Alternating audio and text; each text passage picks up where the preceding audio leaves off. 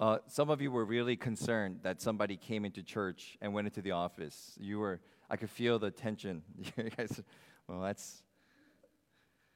So, uh, I might have shared this story. Have you heard about the elephant at the circus who's, who was tethered to the circus trainer by a little skinny rope? So, this massive, couple thousand pound elephant would not run away and when they looked, all there was was a little rope on their feet that the elephant could just snap in a second. So somebody asked the elephant, the circus trainers, how do you keep the elephant? How come the elephant doesn't run away? It's so strong. And so he said it's very easy. In the beginning, when the elephant is small, they would tie the heaviest metal chain, shackle it. So the elephant tries to move, but it just gets defeated. And so it's locked in. And as it gets bigger, they kind of move to a lighter chain. And then when it gets bigger, it becomes psychologically ingrained that it will never break free. So they move to a rope. And eventually they move to an even little string, and the elephant just doesn't move because it's been hindered. That, my friends, is enslavement. That is the enslavement that some of us, we're not, we have the capability to be free, but we just don't break out of it because we have come to believe we are hopelessly locked in. And so, can you imagine Apostle Paul realizing that Jesus Christ has given us his freedom from bondage of sin, from fear of condemnation, from being under the law and requirements that the Bible tells us to do, that we've been freed from that, but the Christians are going back to that. It's like an elephant that's been freed, it's shackled and so this is more than just a theology. This is just this is the reality that a lot of us live in. Some of us are living Christian lives, I think hindered and still enslaved by believing I need to be good to perform so that God would receive me and accept me. I haven't gone to church enough, I haven't been good enough, and this is why the gospel is good news. Jesus Christ is sufficient and has done all that is required and we get to receive that benefit. And so Galatians 5 begins with this verse For freedom, Christ has set us free. Stand firm, therefore, and do not submit again to a yoke of slavery. In our small group on Wednesday, we realized that verse is the summary of Galatians. For freedom, for what? For freedom, Christ has set us free. What is the Christian life? It's freedom.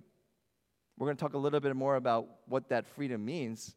But the Christian life, it's a life of freedom. Who's done it? Christ has set us free. That's the gospel.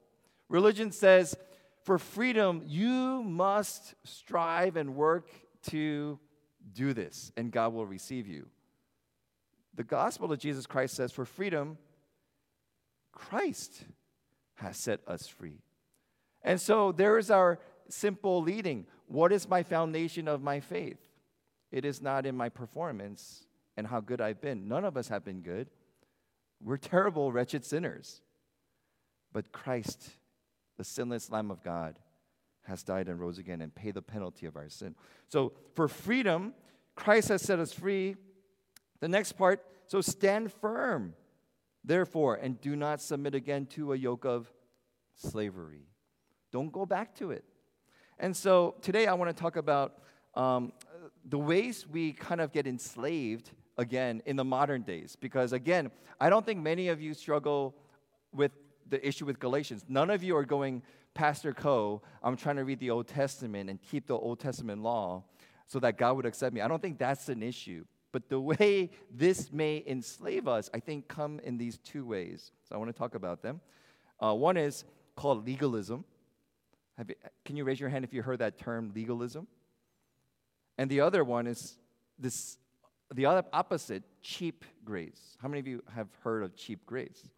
And so it's these two spectrums. Legalism is the belief that through our excellent obedience and work, we are accepted by God and saved. Now, theologically, no good Presbyterian will believe that, but we live like that. It is through my good works that God is pleased and accepts me. And when we mess up, oh boy, I don't know if God loves me anymore. So legalism has other things. We'll talk about that. And cheap grace, as defined by Dietrich Bonhoeffer, he says it's preaching of forgiveness without requiring repentance. It's baptism without church discipline. Hey, I want to be part of this church, but don't tell me what to do. It's communion without confession. Cheap grace is grace without discipleship, grace without the cross, grace without Jesus Christ living and incarnate, benefit of Christianity without the cost involved. So the gift of God is free, but the pursuit of Christ and to become a follower of Jesus, it does have a cost. Not you don't have to pay the cost for your acceptance, but since we have been freed, we live this out. So let me talk about that. And let me start with legalism with this way. Uh, this one's easy. In college, I was part of a community called the Korean Christian Fellowship. And there were about 200 of us. We would meet every Thursday night for worship. That's actually how I met my wife, Kathy. Uh, she saw me and she was like, Who is that stunning man? And I said, I'm here. Um, true story, not. Anyway, so we would worship every Thursday night, and it was fantastic. It was good praise, good message.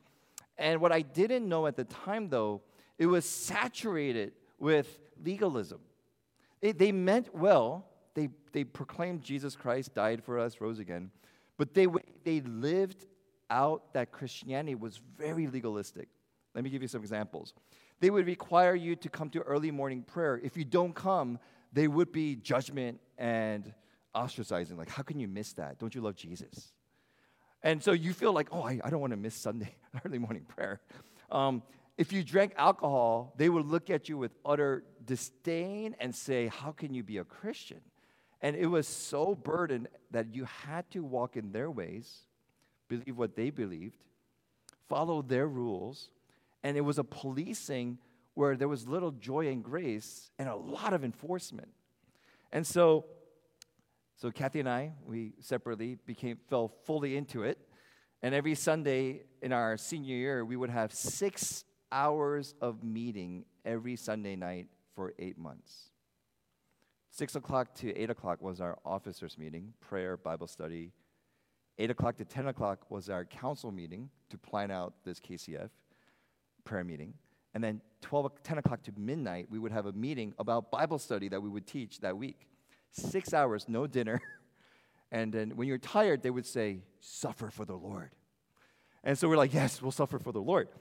And so when you look at it, it's like, wow, they're committed and loyal. But when you step back, you start realizing there is no grace. There, there is this expectation, this burden, man made rules. That Christ is not proclaimed, your performance and your behavior is. Now, I don't want to knock all of it because I actually grew by the grace of God in some his providential ways. I read the whole Bible and I memorized about 50 verses. It was, it was good times, but the way it was enforced was very militant. And a lot of people fell away from church during that time because they were so oppressed. That's legalism. There's no gospel in it. The hero is not Jesus, the hero is your performance. So legalism is this achievement to follow the word of God, to follow. Paul says this in Galatians 2 5 2. Look, I, Paul, say to you that if you accept circumcision, Christ will be of no advantage to you. If you're going to go the route of trying to follow the Old Testament law, you are basically saying Christ's work has no, in the other versions, no profit for you. It has no value. You depend on yourself. You don't need Christ then. Do you understand what you're saying, Galatians? And so, this root of legalism removes grace, according to Paul. You have severed yourself from Christ, and you have fallen away from grace, verse 4. And so, grace living is entirely a different life. You are under burden living. So, can you imagine um, if we became a church where we said, hey, how are you? Welcome. Let's sit together for five minutes. Tell me how your week went. Where were your sins? And where did you fail? And where did you do good? And there was like a policing. And so Paul is talking about a community that is grace centered. Verse 6 For in Christ Jesus, neither circumcision nor uncircumcision, did you catch that? Neither circumcision nor uncircumcision counts for anything. So he's saying religious work or no religious work, they don't benefit your acceptance by God. So if you think you're going to be accepted by God because you're sitting in church, Paul is saying, no. so what does? He continues, but only faith working through love. And what I find is people of genuine faith, they naturally flow into God's work. But we don't do God's work to become accepted by God. So religious activity and pushing that to say, you better be good with this or else is this no love legalism. Paul's abhorrence towards the this Galatian false teachers is so like severe. He says a little yeast, little leaven will affect the whole thing. He's so angry at them. He says they will receive their due judgment. And then, you know, he says this, this is like PG 13. If you're going to preach circumcision, I hope you will go all the way and emasculate yourself entirely. And that's very strong. So you could tell Paul is so seething at this because they have corrupted the gospel of Jesus Christ, that Christ is our all in all. And so, for whatever being reason, um, religious organizations, and I, I could see it as a pastor, power or justice, self righteousness, and piety, it allows us to get distorted and we start judging and we start criticizing, we start ostracizing those who don't look like us. So, even in modern day hot topic issues, um, I share this, and I'm a, i believe in the Word of God. I believe that uh, in God's word for marriage, and and I believe in sexuality. That there's deviance in both hetero and homosexual. But we talked about this. I wonder. I asked some people. I get it when it comes to like homosexuality, but what Paul is saying here is, if a homosexual person becomes saved by faith in Jesus Christ do they need to convert to heterosexual to get to heaven? And these kind of false teachers would say, Of course. And what Paul would say is, You're adding on to the work of Christ. It starts with Christ, He does the work. And the fruit that the Holy Spirit works, the Holy Spirit will do it. But if we say to a group of people who became saved, now you've accepted Christ, that's great. Now you got to do these things in order for God to truly accept you. We are following the false teachers.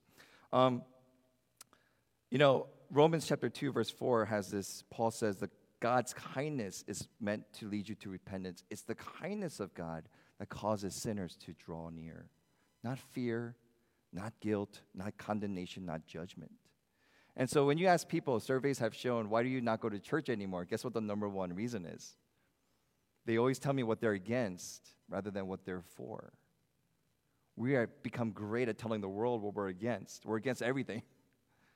But we've to tell them what we're for. We're for God who has come to redeem sinners, starting with me, who I'm the chief of sinners, as Paul says. This humility that good news is that God didn't just come for the good people who found religion and go to church, but He came for the sickest of people. So legalism has no power, but Christ, His good news does. So this is legalism. It's this impounding and, and forcing and checking up on, it, and it's very prevalent. And some of you are living with that enslavement. Some of you are wondering, I never have this peace with God. And in that, Paul says, surrender. Christ be your all in all. Well, let's go to the opposite spectrum. So, cheap grace. So, he, he says this in verse 13 through 15 For you are called to freedom, brothers and sisters. Only do not use your freedom as an opportunity for the flesh, but through love serve one another. So, this other spectrum is we're free? Yes, we have freedom. And so, your freedom, your call to freedom, yes, only do not use it as an opportunity for the flesh. Verse 1 reminded us that Christ has set us free. So, once and for all, Christ has done something to set you and I free. So, can you say, I am free if you're a Christian? Ready? One, two, three. Come on, one more time. One, two, three. I am free. That's who Christians are. What are we free from?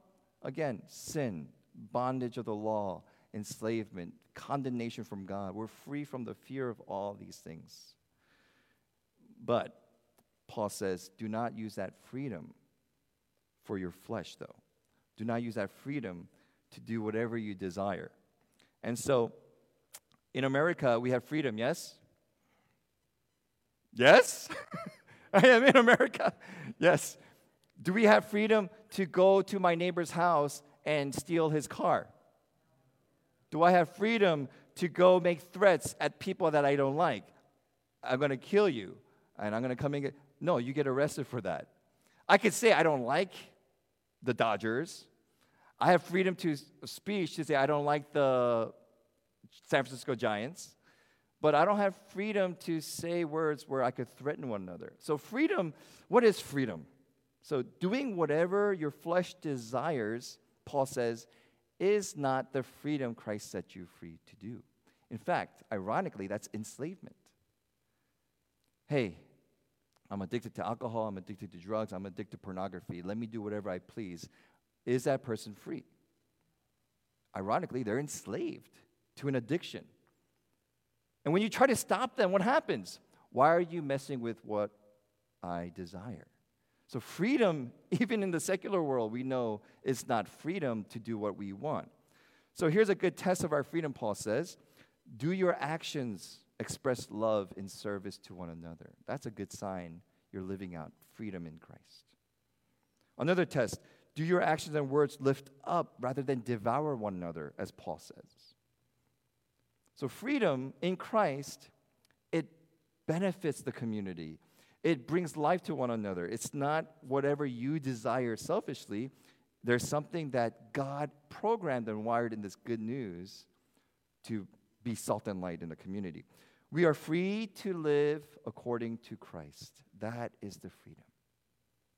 We're free from sin to live according to the way Christ has called us to live. Thanks be to God. So, cheap grace is it leads people to say, hey, if God forgives me for everything, then I could do whatever I want. So, the reason why a lot of us get hindered by God is not that God is this joy kill. God is the most exciting, joyful, amazing being, and I, we've only tapped into a sliver of it. But the reason why people feel God is obstructive, you know why? Because God may ruin what I'm enslaved to, that I enjoy. And God always wants to bring good. We want to hold on to the evil, and we think that's God taking away freedom. So let me use it this way I have a wife, and if my wife forgives me always, as God forgives me, that's good, right? I have a wife who forgives. So you all know people who forgives you, your friends always forgive you. But if I'm a husband who keeps hurting her over and over and over again, I have girlfriend after girlfriend steal our money. I, I wound her all the time. I said, Well, you're going to forgive me anyway, right? You're a Christian. What do you call me? Am I a husband in this relationship that is just a loving, faithful man? No, that's called abuse.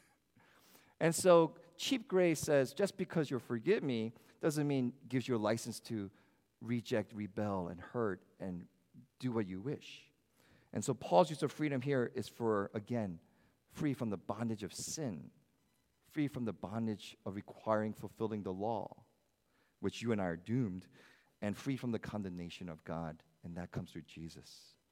So uh, Peter Marshall, he said this prayer before the U.S. Senate. And let me read his prayer.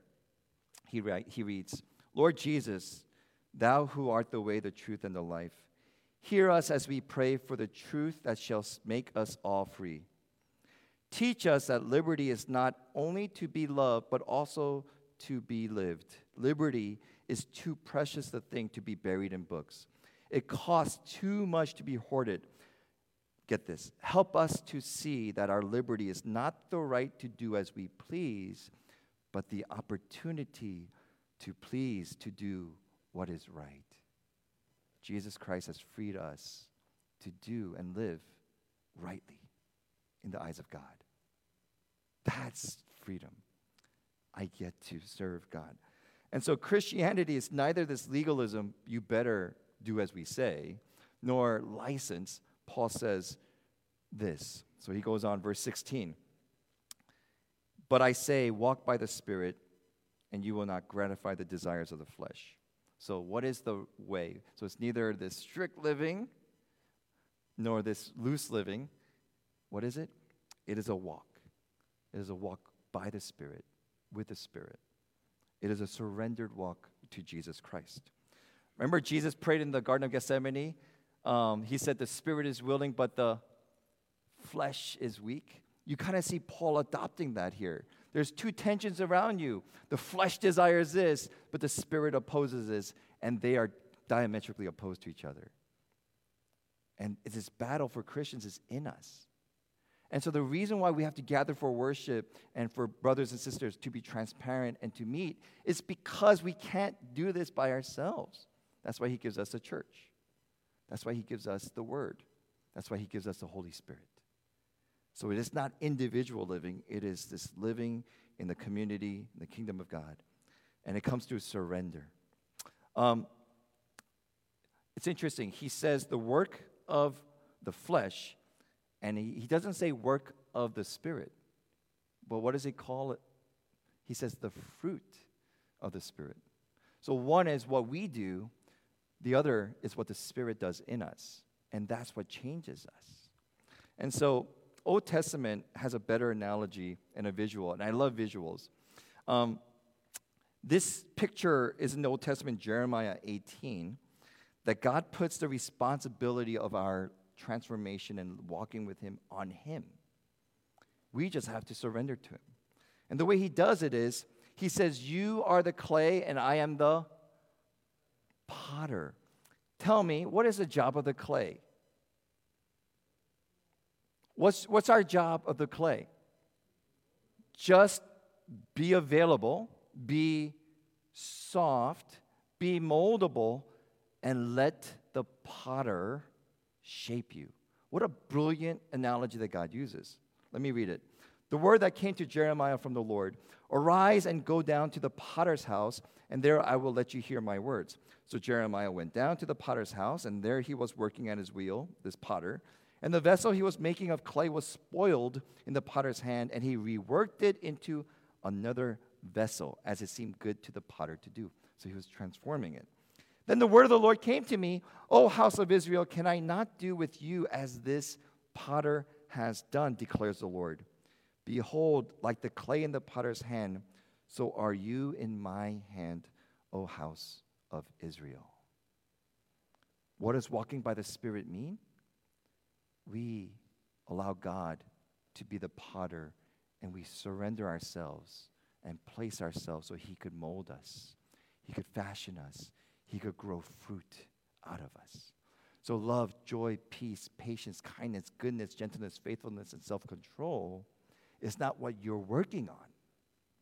It's what develops when the potter, the Holy Spirit, in whom we abide with, develops that in us. So, Paul says, verse 24, and those who belong to Christ Jesus have crucified the flesh with its passions and desires. That's the life of surrender. The crucifixion here is ongoing. So our job is to do that, and that's the way of the gospel. So it's neither your work nor your passive nothingness. It is an active surrender at the hands of God, and He grows us. And we say, Praise be to God who saved us and who moves us. So let me end with this to give a visual. Um, there's a church right now that has been renowned, and I don't want to use their name, and they're on the verge of collapse because they've experienced scandal after scandal after scandal by these pastors. And so I looked up to them. The world looked up to them. We, we, we sang their songs. And so all this news is coming out about cover up, rape, alcohol abuse, power, control, money. And so the temptation in the world, they're relishing this. This church is so big, and they were all hypocrites. And so the church people might look at them and go, Oh, I can't believe it happened. The world could say, Oh, good, showing them for who they really are. And I was thinking, and I was kind of wrestling with this as I was watching a documentary on them. And I think the self righteous, legalistic people, you know what they would say? They should have been more careful. I would never do anything stupid like that. How can you, how can you drink alcohol and do that. Well, how stupid can you be? What kind of Christians are you? Implying, I would not do that. I follow the rules. And then the other people, the cheap grace people, would say, you know what? We all do it. It's human. You know, it's no big deal. It, it's bound to happen. Like, just, they're just living out their life. And I think Paul would say, I would never say neither of those.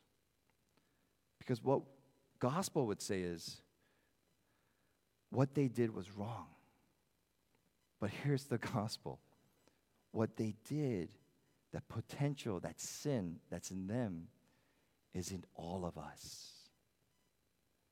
That potential to abuse, to neglect, that same disease is in every single one of us. So neither would we look down, nor whether we let it go, we would turn that moment to say, Our only hope is in Jesus Christ. And so it's neither condoning nor condemning, but it brings us back to the gospel to say, Lord Jesus, this is your church. These are your people. They still need your grace. They still need to crucify their flesh day by day. That is how we stand, and that is how we are soaked in your spirit. Amen. And this is why Paul says in Romans 7 Wretched man that I am, who will deliver me from this body of death? Good, rule abiding discipline will uh, save me. Yes? No. Who will save me from this body of death? Oh, it's, it's, it's, there's no solution. It's just the way I am. No. Wretched man that I am, who will deliver me from this body of death? Thanks be to God through Jesus Christ our Lord. He is our salvation, He is our hope. And the wretched sinners that are in all of us, that is why we say, Good news, thank you, God, for Christ. And it's neither legalism, it's neither cheap grace, it's the good news of Jesus Christ. Let us pray. God, I got to be the first to confess there is that nature in me to look down and to condemn, to judge, to see others and say, How can you be so stupid? And I realize I've done the same things. I, I have the potential for the same things. And, and that self righteousness really blinds us from not only receiving grace, but giving grace. And so, Lord, we thank you for the gospel that frees us. We thank you for this good news that reminds us that we are so hopelessly lost that we can't rescue ourselves. But we're not hopeless. We thank you for your Son. We thank you, God, for this gift. We thank you for Jesus who fulfilled the law perfectly, and in him we have freedom. We thank you for the freedom we have from the bondage of the expectation that we have to be perfect on our own power, and rather we have received righteousness in your eyes because Jesus' blood covers us. So we thank you. And as we journey our way to Easter and Good Friday, we realize how precious you are. We, we will always submit ourselves, we will surrender ourselves to your hands. God, mold us, work us. You are the potter. We are the clay. And we close with a prayer you taught us as we say, Our Father who art in heaven, hallowed be thy name. Thy kingdom come, thy will be done on earth as it is in heaven. Give us this day our daily bread, and forgive us our debts as we forgive our debtors. And lead us not into temptation, but deliver us from evil. For thine is the power and the kingdom and the glory forever. Amen.